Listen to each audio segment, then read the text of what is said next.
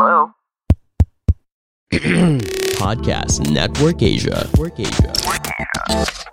Project Loving Myself podcast is brought to you by Podcast Network Asia and Podmetrics. People would say something regardless. So do whatever makes you happy rather than doing something you don't like just to make other people happy. You're listening to Project Loving Myself podcast, a well being podcast that shares stories of self love, mental fortitude, and self discovery. Hosted by life designer and well being coach, Sanaya Gurnamal. Hi, I'm Sanaya Gurnamal, and this is the Project Loving Myself podcast. Join me each week as we navigate through aha moments, new ideas, and flashes of insight from candid conversations that inspire you to get started on your own project of loving yourself. Because the most important relationship you will ever have is the relationship that you have with yourself. You matter. This is Project Loving Myself.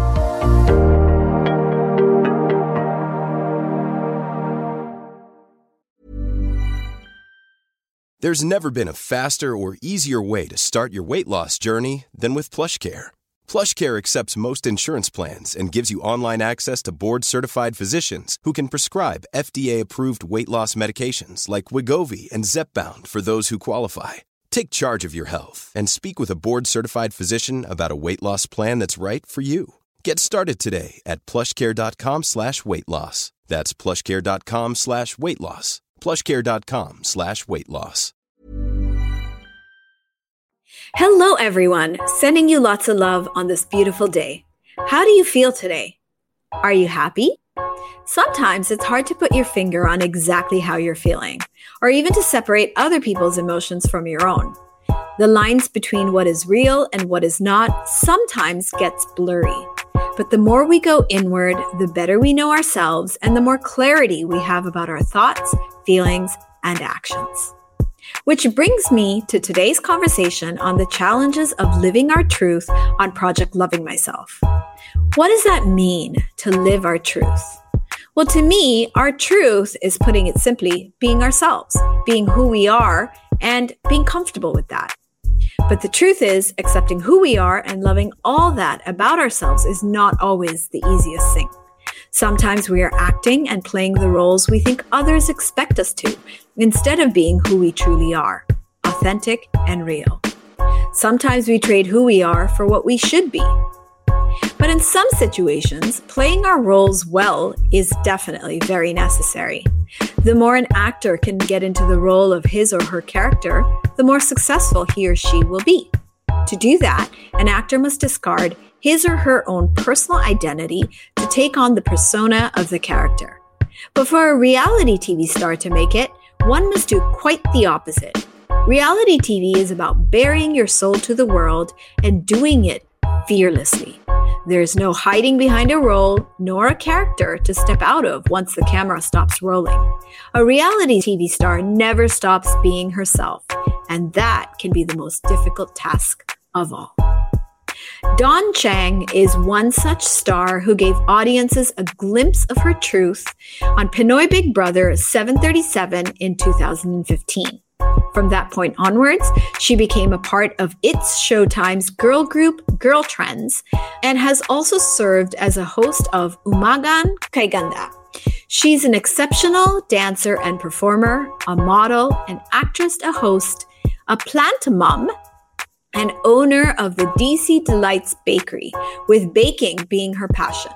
Despite being constantly active and moving, she has always remained focused and steadfast on her passion, her principles, and the things that matter the most.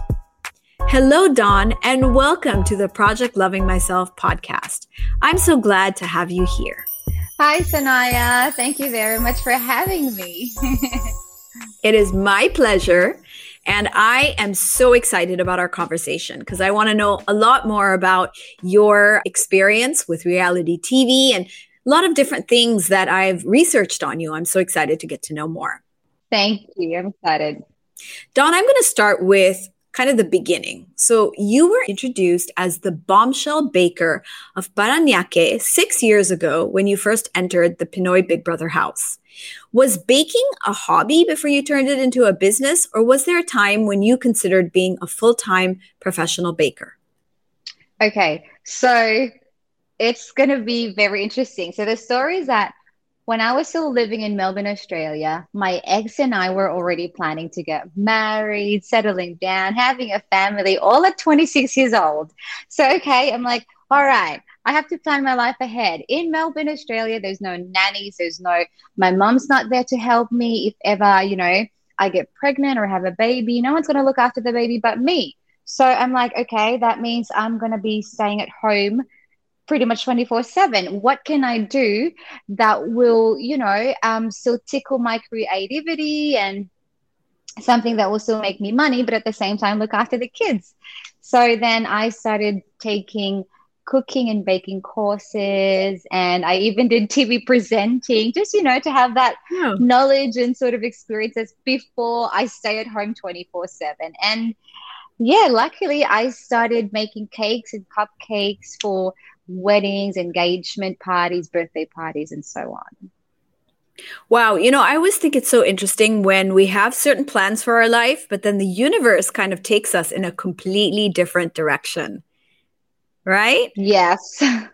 Now, from baking, you actually made your debut as a reality TV star. In a time of the Kardashians, Real Housewives, and Love is Blind, what do you think it is about reality TV that seems to fascinate audiences? That's a very good question. Actually, you know, I honestly have zero idea about how it all works, especially Big Brother here in the Philippines. And I actually didn't know that if you join Big Brother here in the Philippines, it's almost automatic, or there's a big chance that you'll be a celebrity when you get out. I didn't know that. All I did was I prepared myself mentally before going inside the house because I didn't want to look stupid on national TV, you know. I prepared myself to be competitive. So I was very raw.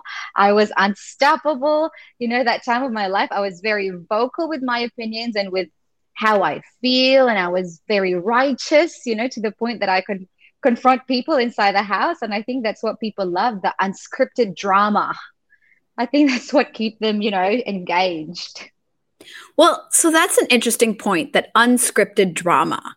Okay, Dawn, is it real? Are we just, you know, trying to ignore the difficulties in our own lives to focus on other people's drama? Like, is that what reality TV is about? And I'm talking from the perspective of the people watching this drama on TV. You know, I know it's addictive, but like what do you think it is you know that makes people kind of get so engrossed in somebody else's like life on tv what are your hmm. thoughts mm. i it's definitely not scripted the show is not scripted i think what makes it addictive to people watching is because they can relate to it so much because the things that's happening inside the house are the things that's happening in our daily lives in real life which you often see at home, you know, in your family, friends. But seeing it on national TV gives it a bit of a highlight and it makes it mainstream. And sometimes people are just like, whoa, like I feel like they're overwhelmed, but it's real. It's happening in real life. And that's what make it makes it addictive, I think. And you know, I kind of like from what you're saying, I was just thinking that I guess it also gives people that feeling of not being alone when they see that yeah. other people are going through the same thing. And I guess like when they see how you respond and you react, it kind of gives them a clue on what are the ways they could respond and or like sometimes they look at the drama on TV and they said, well, doing this led to this and maybe I can do it either the same way if that's the outcome I want or I could perhaps do it differently. So I'm kind of starting to get a different perspective on reality TV in terms of how it could be really, really helpful. So, thank you actually for showing me that perspective. But how did you actually get into reality TV? Like, how did you get onto Pinoy Big Brother? Okay, I was having that quarter life crisis at 26 years old. I was like, you know, I'm I'm living overseas. I don't know what's next in terms of my career. My my boyfriend is planning to, you know, like he already wants to have a family, settle down. And I'm like, but I feel like, you know, I still want to do more. And my one of my best friends said, Why don't you join Big Brother? And like, what am I gonna do with Big Brother? You know, she's like, You're joining because you just want to show people what you can do. And I'm like, how am I going to show what I can do with Big Brother? And she's like, with Big Brother, you don't have to look good. You don't have to be a good singer. You don't have to, like, literally, you don't have to be anything. You just have to be yourself. And like, okay, it could be maybe a, a, stepping stone. Know the directors and producers, and through, you know, like veer my way through the the showbiz industry. Well, not the showbiz industry, more like the entertainment industry. And so I did, and I went to I, I Googled, you know, Big Brother auditions in the Philippines, and I also actually did research about Master Chef in Australia. And I just wanted to be out there, you know, and I submitted a video of myself to Big Brother Philippines because the auditions in Australia is actually in Sydney, and I was living in in Melbourne, and they announced the audition a week like for say they announced the audition it would be like a week from now and the flights would be very expensive because it's very near and i'm like would would a video be enough? I'm not sure and i'm like you know what whatever i booked a ticket went to sydney and and auditioned it was a six hours of intense auditions and yeah it just went all the way Wow. It sounds like before you were going to settle down and live this life that you expected to, this was going to be your like one great or one last hurrah. But instead, yeah. you know, it turned into something else. And I think you had that little kind of thought in your head, like you said, that you wanted to get into the entertainment industry. So there was a part of you that was looking to get there. But at the same time, you had things planned for a completely different, I think, direction. So at that point, you know, when things kind of took you into Pinoy Big Brother and then all the events that transpired after that, how did you feel about maybe moving away from the life that you thought you were going to have? Was that kind of difficult to to let go of? It it was definitely not easy, Sanaya. My my ex was the love of my life. Like he it was really very smooth. It was so easy with him. Like we got our life sorted out. We got our life figured out. And yeah, as you said, it was just my last hurrah. And and he agreed and he respected that. Like he didn't want to be selfish and he he wanted me to experience that before, you know, because he knows and understands that, you know, women when they get pregnant, it, it just life is just different after that. And it was difficult. We had to break up because he felt that it wasn't going to work, that he felt helpless and he wouldn't compete with my dreams as an individual and him being my partner. So it was very, very difficult. But he he gave way and I'm just like, okay, we're already here. Let's do this. so then yeah, it just up until this day, I'm still with the entertainment industry here in the Philippines and I'm very thankful. And to top it all off, I was able to get in touch with my ex, and he said to me how that he was so proud of me, and that just that's a cherry on top of the cupcake or ice cream, whatever. And perhaps that was like the closure that you needed was to finally get that message for him. In a way, what he was saying is that it's it's okay. You know, what happened is okay. Yes. He sounds like a remarkable person because it takes a big person, takes a big man to sacrifice a relationship to make you happy, which was at that time for you to pursue your dreams. Yes, that's very true. And and it just feels amazing how we have zero resentment towards each other and that we wish for each other's happiness and it's amazing. It's just amazing.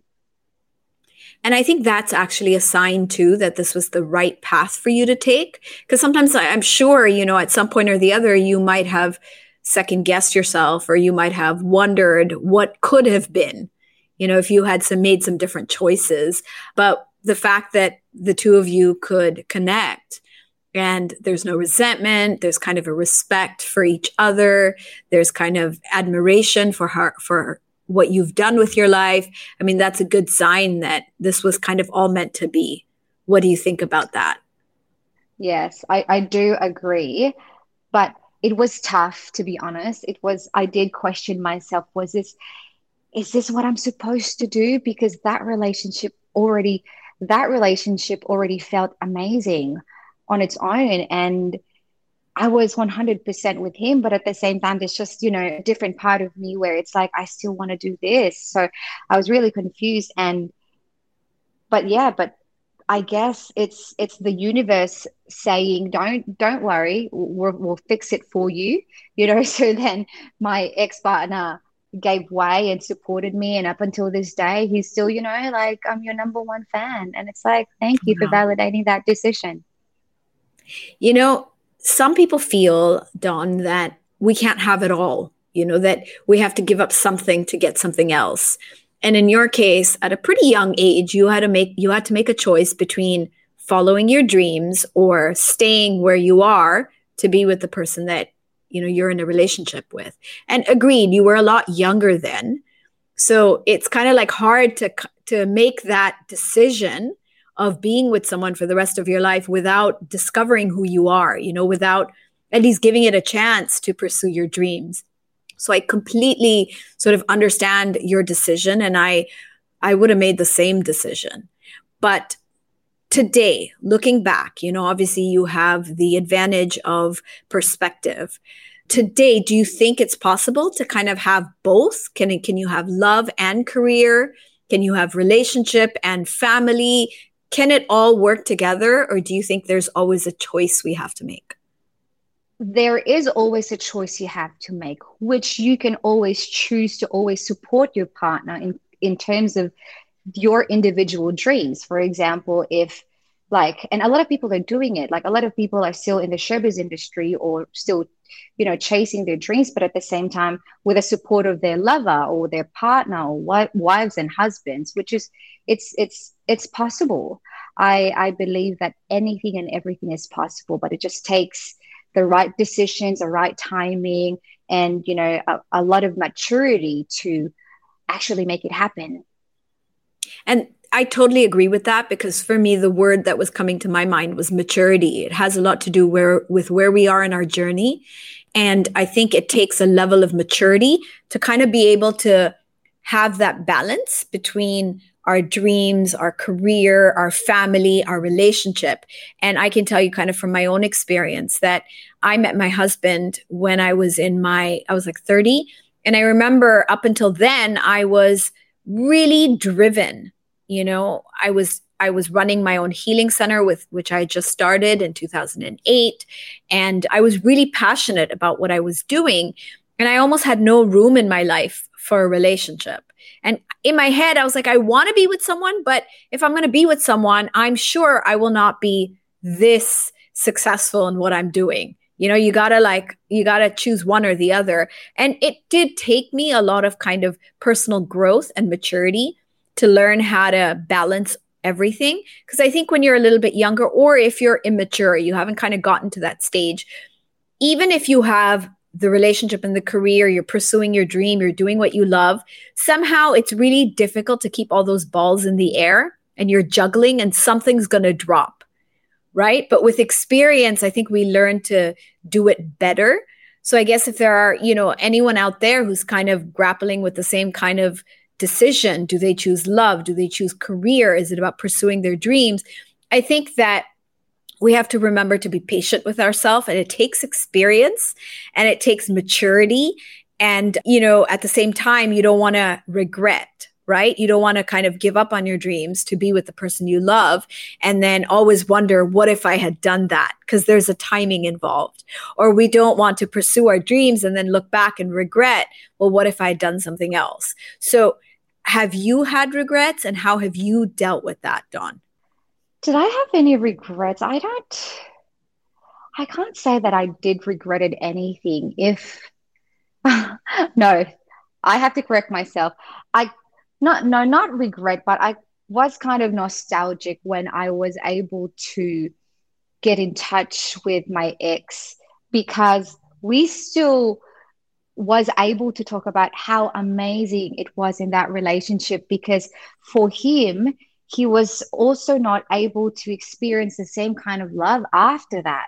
Um, he already got married and then got divorced and up to this day he's telling me you know you're still the love of my life. But at the same time we are in that level of maturity that we loved each other and that we will always have a special place in our hearts but at the same time we understand that we want to do other things separately and that's how it just worked for us and it worked out well. Like he's in a good place i'm in a good place and that's the most important thing. So i can't say that i regretted it but it was very nostalgic. You know i think also what happens is it goes two ways right? On one hand we change right? We evolve. We're not the same people. So we can't really go back to who we were at that time when we were in that relationship and like you said, there's a lot of like nostalgia. But I also believe in some cases, and it reminds me of that quote, Dawn. I'm sure you've heard of it. Like, if you love someone, set them free. And if they mm-hmm. come back to you, they're yours. Right? Mm-hmm. I think that was like, what was it? Was I it- only I only know if you love someone, you set them free. But the coming back part, I'm not sure. and that's very interesting. Yeah. So, and that's the whole idea of like, is it meant to be or is it not? Right. So, I do believe that sometimes people will come back into our life. Like, we let them go because it's like either we're not mature or it's not the right timing or the relationship ran its course, you know? Mm-hmm. But I do believe that sometimes they come back into our life and that's because it's like meant to be. So, that quote of like, you know, if it's not working right now, don't push too hard you know don't beat yourself over the head you know just kind of like let it go. And when the time is right sometimes things will happen or you will reconnect and people come back into your life. So and it's an interesting kind of way to look at it is are things meant to be or you know is everything a product of our own choices? So where do you fall on that kind of that idea? Cool. is it the choices you make, or is there also kind of like a, a divine plan? I definitely say it. There's a big influence with the choices I make. I always believe that everything that's happening in your life is your responsibility. Or maybe sometimes, you know, there are things that we can't control, but majority of the things that's happening in your life is because of your own decisions. Even if there's, you know, there are things that you can't control that's happening around you, you can always control when it comes to your circle, yeah. which involves yourself. And yeah. So, what you're talking about really is about taking responsibility for yourself right? And I know that in one of your vlogs, like during your Pinoy Big Brother days, you talked about being disliked for your strong personality, for your straightforwardness and being opinionated. And you mentioned that earlier, right? When we yeah. were when we started this conversation that you kind of really you you were very confident you know what you believed in and you were quite vocal about it now you also yeah. said that eventually you were actually appreciated for the same exact reason that might have put people off in the beginning. So is that something, Dawn, that you had to deal with a lot in your life that initially people may not warm up or they may not be too open to the way you present yourself or what you believe in, but then they kind of come back around because that's what they appreciate is your honesty, your authenticity. What do you think of that? Yes, I I do have to deal with a lot of those especially in the beginning, like which is, you know, six years ago, because I learned how to be 100% honest and transparent when I was still living in Melbourne, Australia. And, you know, life is just so easy when you communicate properly. You know, people doesn't judge you for saying how you feel. You know, for example, you say that you don't feel comfortable with something, then they will respect that and will, they will try their best to help you feel otherwise with no judgment you know you know even criticisms are given constructively but they will really tell you when you when you've done something that is not right. In short you will know right? You'll know if there's something that needs to be addressed. Here in the philippines it's the other way around. I find that i have to soften my words a little bit or reconstruct my sentences so people can absorb it better. There are also a lot of times where people in the entertainment industry would call me a diva or has got I've got an attitude just because I speak up and I and I call out people, especially when they're trying to bully me or you know when they're trying to do something that doesn't support my principles. And to make it worse, a lot of times people are in a reaction state. So when they hear something that they don't like, they'll yeah. quickly respond with something that will make me feel the way I made them feel, which is most of the time not good because they thought I was trying to do the same thing. And yeah that's that's something i had to deal with. But at the same time you know i just let it go. And then after a couple of years something significant will happen. And they're like hang on this is exactly what happened 3 years ago 6 years ago. And she was right. And then you know it's it it feels good somehow that yeah. they'll come back to me and say i'm so sorry for saying all these negative things about you three years ago. You're totally right. And then they're going to say that, you know, it flatters me when they say I'm too advanced or too too early for my time or something like that. And and that's more than enough for me, you know. That's that makes it I'm, I'm I just feel better well, I think on one hand, it's like an Asian thing, Dawn. Like I've grown up in Japan and I've lived in um, a couple of Asian countries, right? And I know that it's very much the culture that we are never really direct, right? We're non confrontational. That's right. As a population, right? So that's one thing. And it's hard, I think, to get the message across in a way where you're not going to be, you know, confronting someone, you're not direct. So I think for that, for that reason, a lot of people who have like an Asian background tend to be quiet. They don't speak up, right? But on the other hand, also, I think there is a tendency for people to want to be liked, right? We want to be liked by other people. And so often we say things that we know they're going to want to hear rather than tell them the truth or you know, stand up for what we believe in because it's easier, right? and it's that whole like herd mentality, right? You don't want to stick out, you don't want to be different. And not everyone, I think, has that the stomach to be okay with other people judging them or other people rejecting them for being real or being honest or being straightforward. But you've been able to do that, right? You've been able to kind of really I, I started this episode talking about living your truth. You know you've been very sort of transparent and real about who you are without really caring too much. I'm sure to some degree you do care but you've been able to kind of hold your ground instead of kind of caving in to be like everybody else right? So what do you think? What quality what trait or what experiences dawn made you this way or helped you to kind of have that confidence or that belief and trust in yourself to be able to do so? Oh, I think it's living in Melbourne, Australia, had to do like it living in another country influenced me a lot. And yeah, you know what? Growing up in in the Philippines, I've always been the odd one out. Like not really the odd one out, but my beliefs and principles are always different from the majority. Like, I have always been comfortable with my body. I like going to the beach and wearing skimpy clothing because it's, I like it. I think it's cute. I think it's nice. And which living in the Philippines has got a lot to do with no, it's totally a no no. And it's it's hard but at the same time i was given the opportunity to live overseas which is in melbourne australia. And there i was accepted for i was actually very tamed when i was there. And i'm like all right so it's it's got something to do with perspective. You know it's it's it's got something to do with that. And you at the end of the day you just do what you got to do. You do what makes you happy and what makes you feel good from the inside. And that's what matters the most. And when you do you, right? So you just do you. I love that. When you do you, Dawn, how does that feel? Like, how does that feel when you are being authentic, even when you know the other person doesn't receive it well, or the other person might say something behind your back, or the other person might, you know, I don't know, cut you out, ghost you, whatever it may be?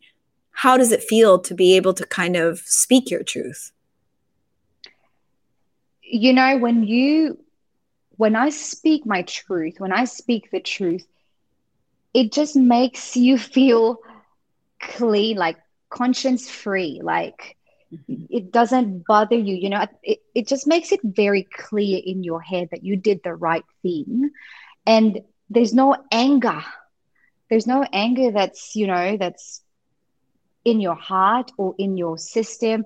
There's nothing like that. And when you feel that you've spoken the truth and you have the good intentions, it it just makes it a better sort of like objective as to what why you're actually speaking the truth because a lot of a lot of times people would say oh i'm just speaking the truth i'm just telling the truth but it's very negative it's towards it it's it's driven by hate but when you're speaking the truth because you're driven by good intentions that's a different thing. And and i am on that side more than the driven by hate. So i think people are a, a lot of times confused by two. Right. So so there's yeah. there's like an added dimension to it sort of like the intention and the space you're coming from that also kind of affects how you're going to feel about being honest and truthful so that's really kind of interesting. You know, I like to say something. Um, to, I say this to my children. I say this to my husband. I say, better out than in. Okay. And it kind of works for two different things. It works for food because sometimes like there's a lot of food on the table and we feel tempted to like just finish it because it's on the table. And I'm always like, better out than in. So it's better to leave it on the table rather than overeat. So that's one way. But um, what I really want to want to say about that statement is sometimes or a lot of times actually, I feel like it's better to take out how you feel and to say what's on your mind than to hold it in. Because if you hold it in, you're actually hurting yourself, right? Because then you're going to think about it. You can have regret. I should have said that. Why didn't I say it? And that kind of like overthinking, over analyzing is going to happen. And then we might get resentful towards the other person because we didn't feel like we could speak up you know, in front of them, or you might get resentful of yourself. Why didn't I say it? You know, I wish I could have said it. And so there's all this kind of like after effect of not speaking your truth, you know, not saying what was on your mind and holding it in. And often it kind of like it gets buried deep down and it kind of festers and becomes disease or regret or resentment or something that ends up kind of affecting us in a negative way. Whereas if we can just be really real and authentic and speak our mind while practicing maybe like tactfulness or being like a little bit diplomatic or sensitive to the other person, then I think we kind of, you know, we'll do pretty well with that. Yeah? Yes. It's it's interesting that you said that because a lot of times I am being told that I speak too much, I share too much information. Those are not needed. Just say this, just say that because they might think they might think this. And I'm like, hang on a second number one, I was polite. That's the number one thing that I make sure okay. right now. Because before I was just like, I was careless. Yes, I say what I want, but I was very careless. I don't think there are a lot of times that I think I was not very polite. So, number one, I still try to um, stick with that principles of speaking up, but I try I try my very best to be polite and respectful the way I deliver it. So, and and there's a fine line between speaking up and speaking up too much. So right. I guess, and I'm like, so long as I say it in a very polite, neutral, and, and constructive manner, I think I'll be all right. yeah, I, I, agree with that. I think delivery is really important. And I think as long as we're respectful, we're, like you said, polite, we're nice about it, then, you know, a lot of things that may not sound too good, like too positive or too good to someone can be kind of sort of delivered in a way that's a bit more acceptable to them. So I do agree with that. And I've kind of learned that too, that it's all about how you deliver what you're going to say. That's really important. Because a lot of times people hear the voice, they don't hear the words, yeah. right? They hear the voice or they hear kind of parts of what you're saying, right? Yeah. They hear the tone of your voice. It's how you say it and it's not what you say. I get I get that a lot. yeah, I remember as a child like if my parents raised their voice, it didn't matter what they were saying. I just knew right away I was in trouble right and we we've all been through that right? And sometimes if you've also grown up with being scolded or you've had parents raise your voice you're a bit more sensitive. And i know a lot of my clients for example the minute someone like says something to them or it's a bit harsh it brings back also kind of those memories and then your defenses kind of also they go up right? So i think being sensitive to how we are delivering things like you said is definitely a great way to make sure we're not going to offend anyone or hurt their feelings now before we get to the next question we're going to be right back after this short break Hey guys, this is Anjali Dub, the host of the newest podcast called Life in Progress. Join me as I share my new journey of adulthood and help you a little on how you can be the best version of yourself, one podcast at a time. Powered by Podcast Network Asia.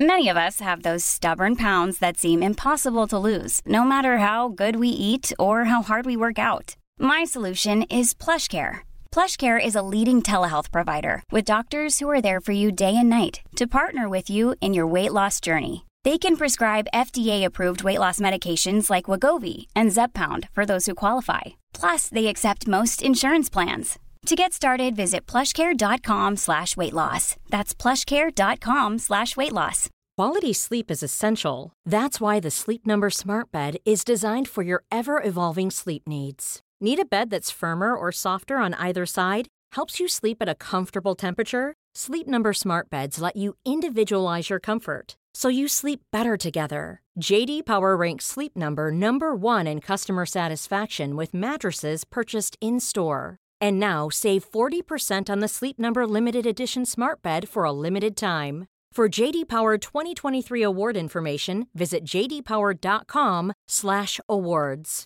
Only at Sleep Number stores or sleepnumber.com.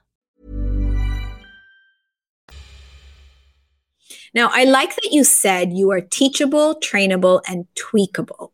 Okay, you welcome constructive criticism in your life and you take it as an opportunity to grow and improve yourself further. So it's not just that you speak your mind or you speak your truth, but you also know how to listen, right? You know how to take in information and use it as an opportunity to kind of develop yourself. But most people see criticism or feedback as a form of rejection and they don't particularly respond well to it. So, how is it that you're able to kind of receive criticisms or feedback and not react? Right? Because you said earlier, too, people have a tendency to react, but it seems yeah. that you're a little bit more measured or intentional in your reaction. So, what is it that helps you do that, Dawn? Okay. I think, to be honest, Anaya, I think people don't respond well to criticisms because of the embarrassment of the mistake that they've done and that they've probably feel that they let people down. I mean, mm-hmm. nobody likes disappointing other people. And I totally understand because I do feel that sometimes as well. And However, I try not to focus on the mistake. I try to focus on the solution. And that's why I see constructive criticisms as an op- opportunity to be better. It's an opportunity to correct your mistakes or to not do it again in the future. In my own experiences, whether it's dancing or my acting or my hosting, you know, when people correct me, I see that as an advice more than an actual criticism you know when they say me or when they say to me maybe we should do this it's better to do this don't do that because you know blah blah blah and and i trust them because these people that i hang around with or i work with are professionals and i see that as a form of help from other people and it just means that people actually believe in me and see potential in me. Hence, they say these things to help me become better at what I do. It's a very healthy way to respond, I think, to other people, Dawn. Do you think it has a lot to do also with how confident you are? Oh, yeah, definitely. I read a quote or a saying on the internet that says, anyone that's above you will not criticize you. So, whether they're above you in terms of their career or mentally, emotionally, whatever, they will not criticize you. And I strongly agree with that. If you're confident enough in terms of what you do in your career, how you're doing in your personal life, people will not criticize you. If they will have to say something, they will say it for the intentions of helping you to be better. So anybody that criticizes you to hurt you and to put you down and to make you feel bad, then yeah, that's a different story.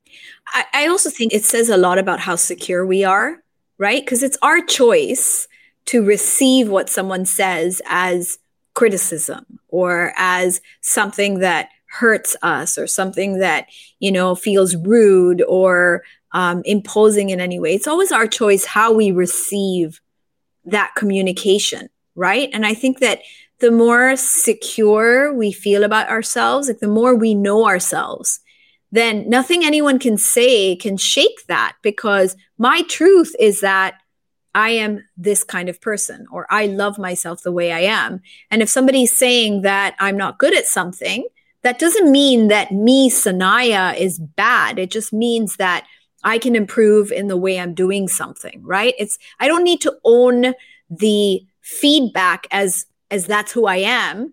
It's just that this is what I can do to improve. And I do think, you know, the universe gives us constantly opportunities for growth. And sometimes it's going to come in the way in what somebody says to us or in the way they they share something with us. So, yeah, absolutely. But I think Dawn, you're also very confident about your body. So it's not just yourself, it's also your body. Like you stand up for yourself. You're very resolute, I think, when it comes to your principles and the things you believe in. So it's really kind of like all aspects of yourself what experiences in life taught you to be this way and you know you mentioned earlier as well like you like to wear you know clothes you like to wear certain things and sometimes people say no but like you like it so how do you kind of develop that kind of attitude where it's like this is my body and this is what i want to do with it or this is what i believe in this is how i'm going to you know, live my life, or these are the choices I'm going to make and I'm standing by them. How do you do that? Okay. You know, Sanaya, I'm literally 154 centimeters. That's like not just a little bit under five foot one. Um, I've always been tanned and I was I was never, never insecure about it. But growing up in the Philippines, people would always tell me you're so short or even sometimes would make fun of me and call me a midget you know one person even told me that since i'm already a celebrity then i should start taking glutathione to have fairer skin to appear whiter on tv tv and all that and I don't have anything against people that takes glutathione or wants, you know, themselves or their skin to be lighter, but to have that standard of beauty for celebrities just doesn't sit well with me. On the other hand, you know, when I lived in Melbourne, Australia, where pe- white people would do everything to be tan or have a bit of color, you know, they'd, they'd always tell me how much they love my color, my long black hair. You know, one of my friends who's 5'10 told me that she would rather be short than actually tall because boys would feel intimidated by her height. So wow. I realized it's all about perspective. People in Melbourne are more diverse, which made the differences in terms of race, physical appearance, even religion normal. And that's when I learned how to be inclusive. I learned how to respect, you know, um, whatever people do to make them happy, regardless if I like it or not. You know, like I may not like the color of, of your dress, but you know, it might not be my type, but if for you it's beautiful, then I'd respect and fully support that, you know, because at the end of the day, empowering people is what's more important. Spreading love is better than spreading hate. And besides, just because it's not my type doesn't mean or make me right, you know, it doesn't make me right. And it's literally just a, a different perspective, and it's okay. People would say something regardless. So do whatever makes you happy rather than doing something you don't like just to make other people happy. I want to stress on that. So inclusivity, I, I really feel like that's something very, very important. And I'm I'm glad you highlighted that, you know. It's understanding that we are all unique and we should love all that is unique ab- about ourselves, right? And I think that's really good advice for people who often struggle, you know, with being different or feeling like they're not accepted for what makes them different. Now, how do you accept and embrace? And you know what? I wrote this question down about your flaws, but I don't know, maybe it's not even, maybe we shouldn't even call it our flaws. So my question was, how do you accept and embrace the things about yourself that you might see as your flaws? But maybe there is no such thing, right? Maybe it's not flaws, but it's, you know, things that we want to improve. So how do you embrace and accept the things about yourself that you want to embrace you want to improve or you want to work on? Yeah. Well in terms of flaws in terms of my personality my attitude the way i see life that i think i have the full control of that. And i'm literally doing every single thing to improve that. And it's possible. It's probably easier or we have more opportunity to improve our well-being inside mentally uh, well emotionally rather than the physical flaws that we think we have. I always say you know to myself that whatever flaws i have especially the physical flaws are all human nature. You know these flaws are what makes me human. Having stretch marks is normal. Having dark underarms is normal. Having hair all over your body is normal. And i always say that i do not live by the rules of life that humans have created up to an extent, Ooh. of course, you know. I like that. Yeah. I have to repeat that, Dawn. I do not live by the rules of life that humans have created. Wow.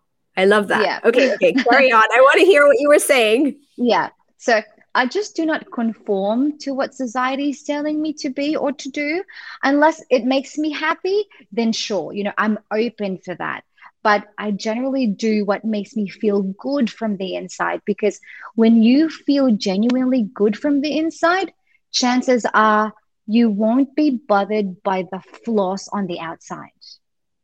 Like, I feel so like for example i just feel good and i'll just wear a bikini regardless my my bum is full of stretch marks regardless if my I'm I've got a belly, it doesn't matter if I doesn't I don't have boobs or so long as it makes you happy wearing a bikini and you know you're tan and you're under the sun and you're in a very good place with very good people around you. I think that's the most important thing. And I think that's also what you said was really important. You said as long as you feel good on the inside, it doesn't matter what flaws exist on the outside. And i think that's you know that's the powerful statement for today that it's really about how we feel inside. You know the outside is just kind of it doesn't really matter.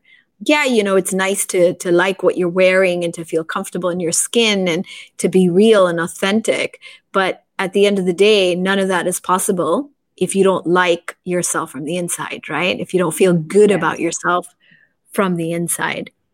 So yeah what advice Dawn would you give people who are struggling with being comfortable and confident you know with themselves who are struggling with sort of that outside flaws or they're struggling with um, self-love? What would you say to them? Oh what i can say to them is do whatever floats your boat. Just make sure that whatever you do is that you're doing it because that's what you want and that's what makes you happy. And not because someone else has told you to do this or to do that or whatever. Do it for yourself. If you want to get cosmetic surgery do it for yourself. If you want to be lighter if you want to cut your hair short if you want to be more full in terms of you know the size of your boobs or your in general if you want to lose weight do it for yourself. Do it because you love yourself not because you hate it so it's examining the reasons why we do things, making sure we redirect it to it's about us. It's it's for us and and sort of like you do you, right? Like you said earlier, you do you, be authentic, right? Be real. Totally yes. agree. Now, Dawn, as a public figure, how do you separate your public and your private life? So how do you handle like, you know, you're on social media obviously and you have a lot of followers. So how do you handle the bullying that sometimes happens, the criticisms, the negative feedback from followers? You know, there's a lot going on on social media that as a public figure you have to deal with these things. So what would you say kind of is the way you you handle it? I was very bad at the very beginning of my career in the industry. I, it was my first time. It was the very first time that I had like a huge amount of attention in like a matter of three months. My life has changed. And I was struggling. You know, sometimes I still, they still get to me sometimes, but then I try my best to not be in a reactive state instead of respond to to these criticisms you know this bullying on social media. And saying that when you say when i say i try to respond that that means i try to give myself time to actually process it and think through it and sort of turn on that maturity um, button and you know think that okay well it's not true number one most of the time. Most of the time people people say on social media are not true number one because they judge you. They don't really know who you are. They don't really know what happened. And people would become vindictive when they don't feel good about themselves. And so i would just really try to understand oh you know because i know the truth I know what really happened. I know myself more than anybody. I will just try to understand that these people are actually saying these things out of judgment and out of what they see on social media, which is very surface, which is, you know, very general. And they also, most of the time, people who bully on social media doesn't realize the consequences of their actions. I mean, come on, I'm just in the computer. I can literally and easily make a fake account or put my profile on private, change my photo, whatever. Nobody's going to know it was me. Mm. And people will not act the same way if the opportunity or the circumstances are face to face or in real life. Like, there's no chance that they would have that sort of, you know, gut to say those things in front of somebody. But on social media, because they have that sort of um, barrier, then sure, nothing's gonna, you know, for them, nothing's gonna, I'm not gonna lose anything. And I'll be able to, you know, s- express my hate and anger and my opinion, even if I'm not being asked and even if I'm not credible to say anything. I think that's a great way to kind of deal with it is when you have that maturity and the understanding that whoever's speaking or saying things on social media, often when it's kind of negative in nature, it's not about you, but it's about them, right? Like yeah. they don't like often I, I agree with that you know when people aren't happy they don't feel good about themselves then they take to social media to kind of vent or they pour out sort of their negativity sometimes on social media because they're hiding behind you know their handle. They're hiding behind you know the computer. And in if it were the same circumstances face to face like you said you know they wouldn't say those kind of things. So sometimes we don't own what we put out on social media because we can hide behind it and we can get away with it you know? And i think that's why there's a lot of social media bullying. And i i think sometimes also people use social media as not the best it's not the healthiest outlet for you know these kind of comments or judgment but it does happen. Um, i think it's a great tip. What you shared is to remember that you know if you know who you are. And and we've been kind of saying that the whole episode is it's about being confident in who you are you know speaking your truth knowing that you feel good about yourself and then what other people say actually doesn't matter. Yeah. And i have to add sanaya that it is very very easy to react especially when that somebody triggered your emotions. And you know i i'm guilty of that. Up to this day i'm still i know these things but doesn't necessarily mean that i am 100% expert. You know i still try my very best to apply it to myself on a daily basis. And there's a lot of pressure because you know i'm a public figure compared to someone who's you know who's not famous or who's just at home doing the you know thing every day but you just have to really give yourself time to ponder and maybe you know what maybe give it a day or two or maybe give it three days. If it still matters to you then maybe okay say something do something about it. But if it doesn't matter to you because sometimes it's just you know the the the trigger. It's just sometimes we don't want to react to it. Like i said we want to respond to it. So give it time. If it still yeah. bothers you then do something about it. But if it's like, nah, all good, then yeah, at least you didn't do anything that you're going to regret. You know, I hear you, Dawn. I, I totally hear you. I think what you were saying is, you know, as a public figure, there's a lot more responsibility because there's a lot more people listening and reading what you're writing, right? So if you kind of vent out and you react, there's going to be, you're just going to invite a lot more negativity or a lot more judgment or feedback. So I understand the pressure that you'd be under. I also think and I know that's not why you you think about things before reacting. I think that's just the way you are is you're definitely a little bit more intentional about what you say and you try not to be reactive.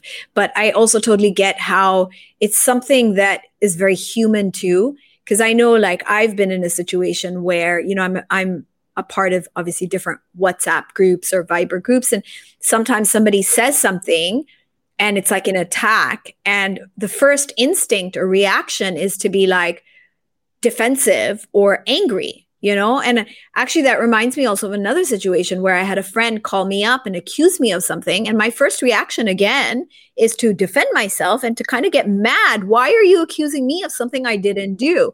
So it's natural for us to kind of react in the moment. But I think it's harder to, to pause, to think about it, to see things from the other person's perspective, and then choose to react. So what I did with that friend of mine who called me once, she actually, this happened some time ago, but she called me and she accused me of speaking against her to somebody else, to a bunch of other people. And I remember I didn't do it. And I remember like just being like, what?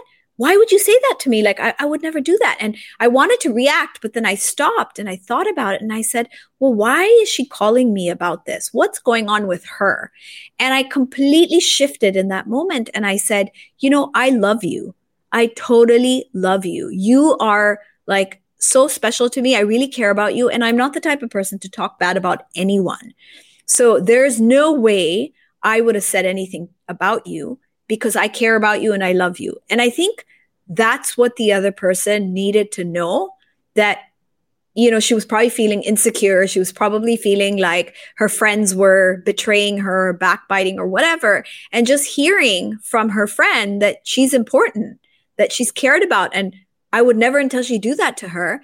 I think that just completely averted any kind of conflict or disaster. And in fact it turned the situation around where this friend of mine became even more of a closer friend or even better of a friend because she realized that you know i i could understand where she's coming from and i didn't make her feel bad about it. So i think it's really hard in the moment to think about how to react but if we do then we can take into account the other person's feelings and we can get a better resolution from it. Yeah that i don't know if you could see but i got teary-eyed with this story because when you said that you had to pause and and, and you know think about it a memory well not a memory but there's also a very significant event in my life where it was the same. I was accused online of something which i know that i did not do which i know that i will never do. But if I react, it would just either number one, invite more negativity from other people. Number two, it will just totally go down the drain. And it's true. Like, I love this person so much that I took a moment and, and I was angry at first, and Anaya. I was really hurt because I will never do that. And bringing it to social media is is very immature. Okay, and Great. but at the end of the day, I have no control over this person any longer. And I ha- I just had that time. I gave myself time, and I told myself, well, how do you feel? Okay, you're you're angry, you're hurt but at the, end, at the end of the day, I love this person so much. I cared about this person. And I will not do the same thing. I will not become vindictive and I will not I will not try to hurt him back. Yeah. Because I love him and up to this day I do love and care for this person. It does hurt, but that's how I wanted to see things. And to be honest, it worked for me more than anybody else. Yeah. Sometimes silence, I think, Dawn, is is the most mature response. And it's the best way to diffuse a situation. And also, again, if you know your truth, you wouldn't feel the need to defend or justify or validate because you know you didn't do it. You know that you know, this is probably coming from someone else's pain. This is coming from someone else's sort of perspective. And like in the example of my friend, like you can start to think about the other person while also safeguarding yourself. So I think that's such a beautiful story to share because I think sometimes we get caught up in the drama of situations right? And we feel a need to kind of protect ourselves or to defend ourselves. But I think your story really illustrates that sometimes silence is the more dignified response. And you just have to let people kind of figure things out instead of like making things worse by um, speaking up. So you do know when to speak up and when to kind of not say anything, right? So that's the discernment. yes. I was going right? to say that for someone who's very vocal, it's very difficult to choose between, okay, this time you have to keep your mouth shut. Yeah. Don't say anything because it's the right thing to do. Because most of the time, it's like say it because it's the right thing to do. Speak up because it's the right thing to do. But this time, uh uh-uh, uh, honey, the right thing to do is to just do you and do not engage and do not do not you know do not engage to this activity and just keep your peace and keep your silence. And that is yeah. the right thing to do even if right. it doesn't feel like it. Yeah. And i like that. I like that you know how you said it. It's like do not engage. Do not engage in what's going on you know and and and just be yourself. But i think i guess for a lot of people the question becomes when do we know you know when is it the right time to speak up and when is it not? And as you were talking i was just thinking in my head i guess it comes down to also considering the other person. Like if you're being bullied or if you're being put in an unfair unjust situation then i think speaking up is the right thing to do right? Because you're not really hurting anyone else but you're kind of standing your ground and you're living by your truth and you're speaking up when you need to. And I think that when it's a situation that somebody else is hurting and you're and you want to be compassionate and sensitive to another person, then silence not speaking up is kind of the better option. So I'm just kind of, you know, trying to say what's what's the rule of thumb? And it seems like yeah. also considering the situation and the other person will help you decide when to speak up and when not to right? Yes, I agree. I agree, Sanaya. It's very difficult to actually protect yourself from somebody you love.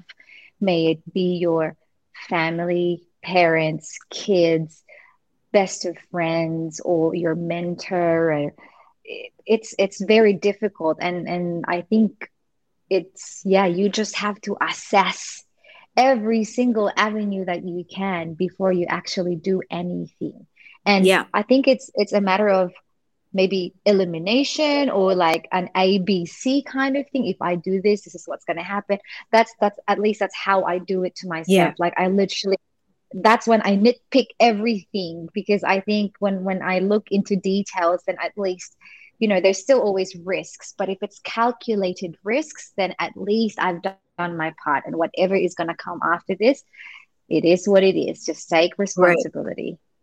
So you're talking about like kind of weighing your options and choosing the response just by even a pause, you know, or, you know, every action has a consequence. So sometimes maybe you're looking at the potential consequences of, um, you know, taking this action or, or responding this way or another way. And I think this is just kind of a mindset because I would imagine somebody listening to us who's going to, is thinking, wait, that's so much work. That's so difficult. That's yeah. a lot of hard effort. But I don't think so. I think you know, I really wanted to to make that point is it's not difficult. It's just training yourself to be more mindful, more purposeful, more intentional, and maybe more careful. Right? And then it becomes yes. like a way of of life. You just make better decisions that way because you think before you react. You think before it you is- speak. That's right. It is difficult at the beginning. It is really difficult. I had the hardest time at the very beginning. But when you see the positive outcome after doing all that work, it just becomes natural to you and it just becomes almost like a muscle memory that you already know because you're already aware of it. You're already mindful about the situation and it just becomes easier as time goes. And that brings me actually to another point, Dawn, because when we do that little bit of extra work, right, that pause, that extra few minutes of weighing what we want to say or how we want to react, you're avoiding potential conflict, potential drama in our life, you know, potential like issues that would end up taking more of our time, our energy, it would drain us, right? So that little bit of work now saves us a lot of like, headache later on. So it's kind of worth putting in that little extra time to be more purposeful of what we want to say to other people or how we want to react to a situation. Right? Yes, 100%. Wow. I love what we're coming up with together. This is mm. great. okay, mm. now I have to ask you this question. Um, on one of your posts, you talked about attending a theta healing session. Okay, so Tell me about your experience, Dawn. Okay. In general, it was amazing. You know, Sanaya, the things you made me realize is actually very embarrassing. I never felt so vulnerable in my life. I mean, I never thought that it's been that long that I've been neglecting myself.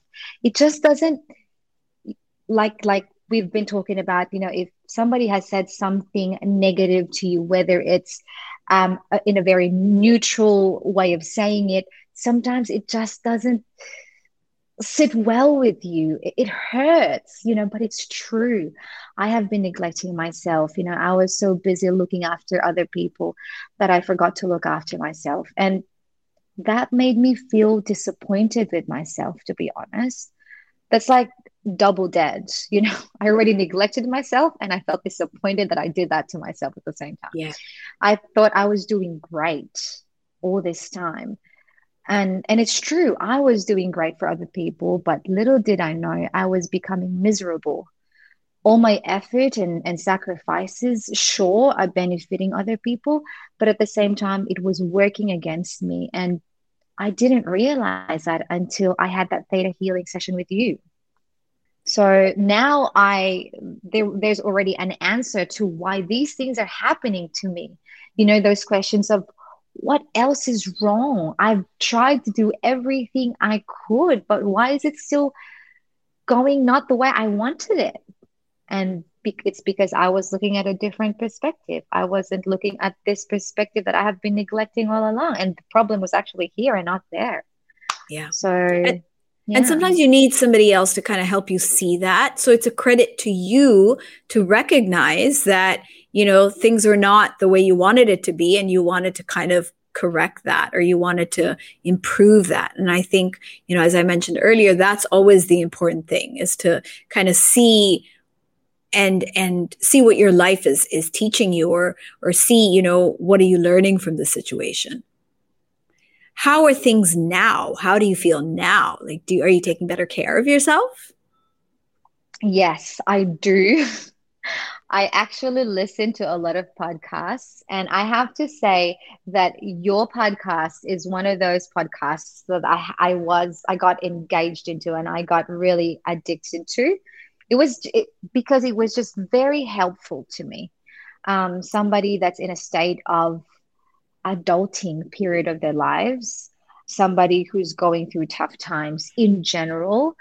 I was, yeah, I'm listening to a lot of podcasts. I actually watch a lot of Sadhguru's videos on YouTube. Mm-hmm. Um, and I did a yeah. theta healing session with you, which made me focus on healing myself. And that's why I'm doing that which also led me into planning what is good for me on a daily basis. I literally, Sanaya, I literally started from the basic. I made a list which consists of as simple as make your bed in the morning, eat better. But yeah, sure, eat better, but I have milk tea every day.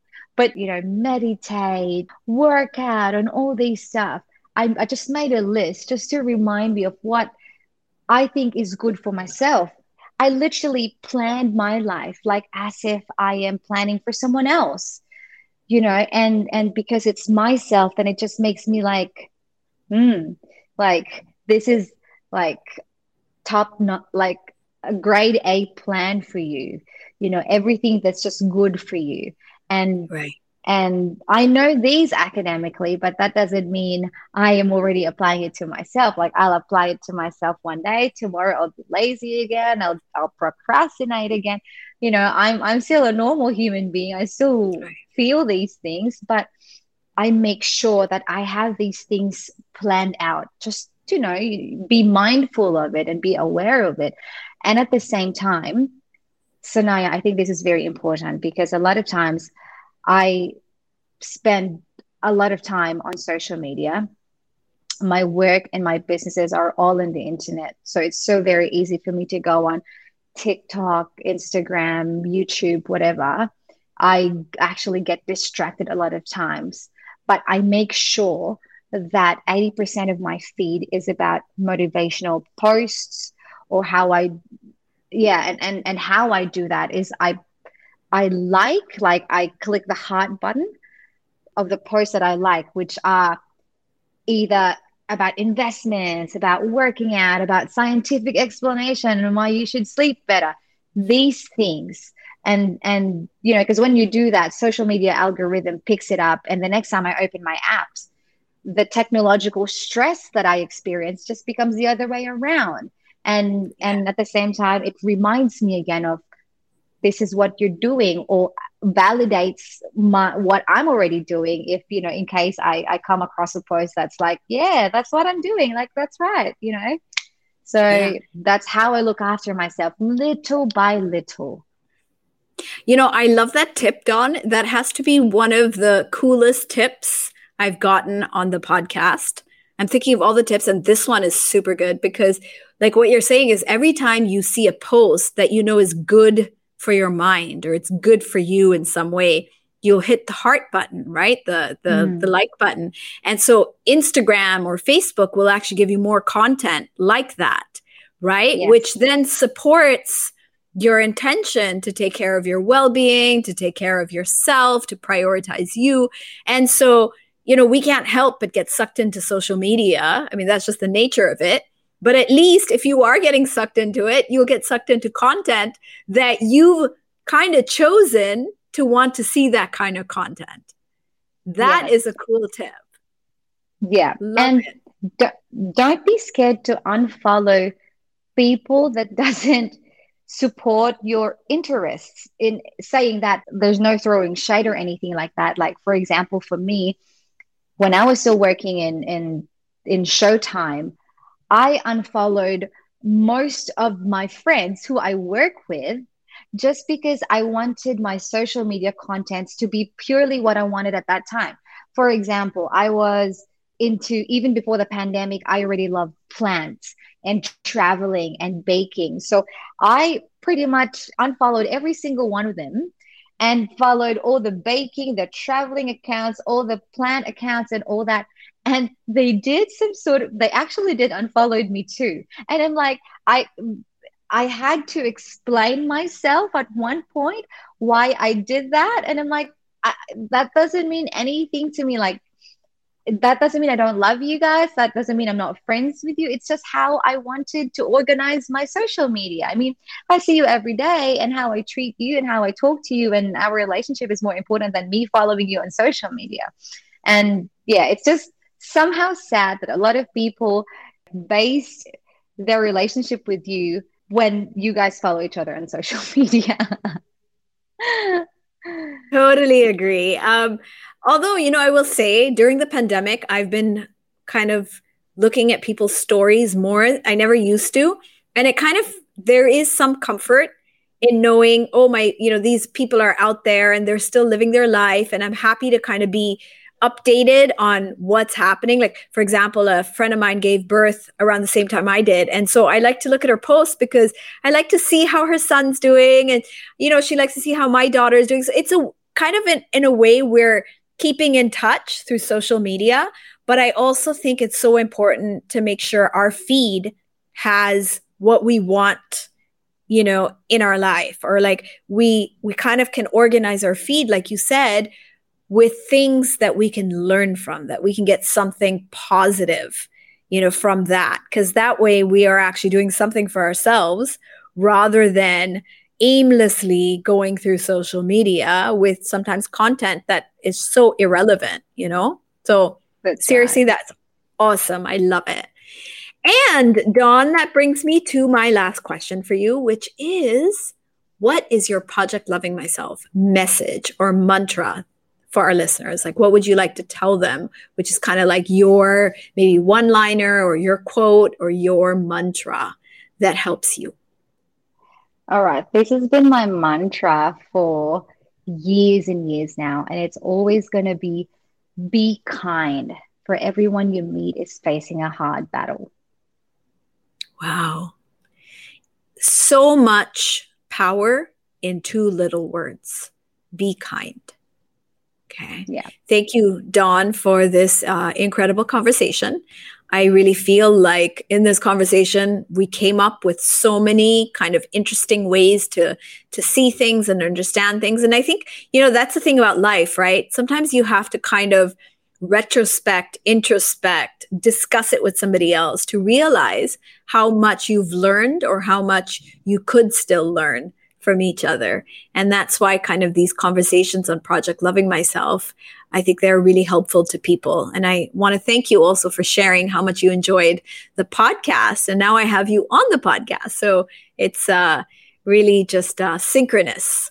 So um, before we go, Dawn, if um, you can share your details on how people can follow you or learn a little bit more about the things that you're passionate about, if you'd like to share that.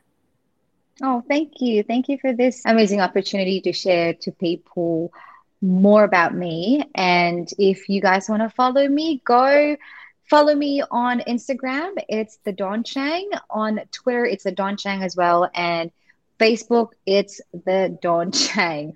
And if you guys want to try my cookies, I'm making chewy cookies and do it yourself cupcakes especially for the kids that wants you know that are a little bit bored at home or want to do something different at home but at the same time educational you guys can hop on to www.dcdelights.com and also on instagram right? So it's at uh, dc oh, yeah. delights at dc delights. Because yes. i went on DC there guys. Cookies and everything looked so yummy. I was like, oh my gosh, this is awesome. Even the cupcakes, I saw how cute they were. So definitely, yeah. guys, check out DC Delights and check out the Dawn Chang. And really, she is the Dawn Chang. really, someone I would say is uh, very impressive. So, thank you for sharing yourself with us on this episode. I loved today's message of You Do You. It sounds simple, but it definitely takes courage to go out there and to be yourself. So, how easy or how difficult is it for you to be yourself? Share and post on Instagram and Facebook and tag at Project Loving Myself Podcast and at Sanaya Gurnamal. I would love to hear your point of view. It would also be so amazing if you can follow the podcast on Spotify and drop me a rating on Apple Podcasts. Share the love and pass it on. As I do every week, our quote for this episode is Be yourself, everyone else is already taken. And that is by the writer Oscar Wilde, who I completely love. It is important, I believe, to take confidence, to learn confidence and gain that in yourself. Because once you do that, I really feel like your entire life will fall into place. I know that in my own personal journey, when I started to love myself, believe in myself, and trust myself, I was kind of ready to be me. I was ready to, to do me, to live my life, and really to be as authentic as I could be. And I saw that everything in my life kind of fell into place after that. So don't forget, you do you. Thank you for joining me this week on Project Loving Myself, brought to you by Podcast Network Asia and powered by Podmetrics. You are so very loved. Bye bye.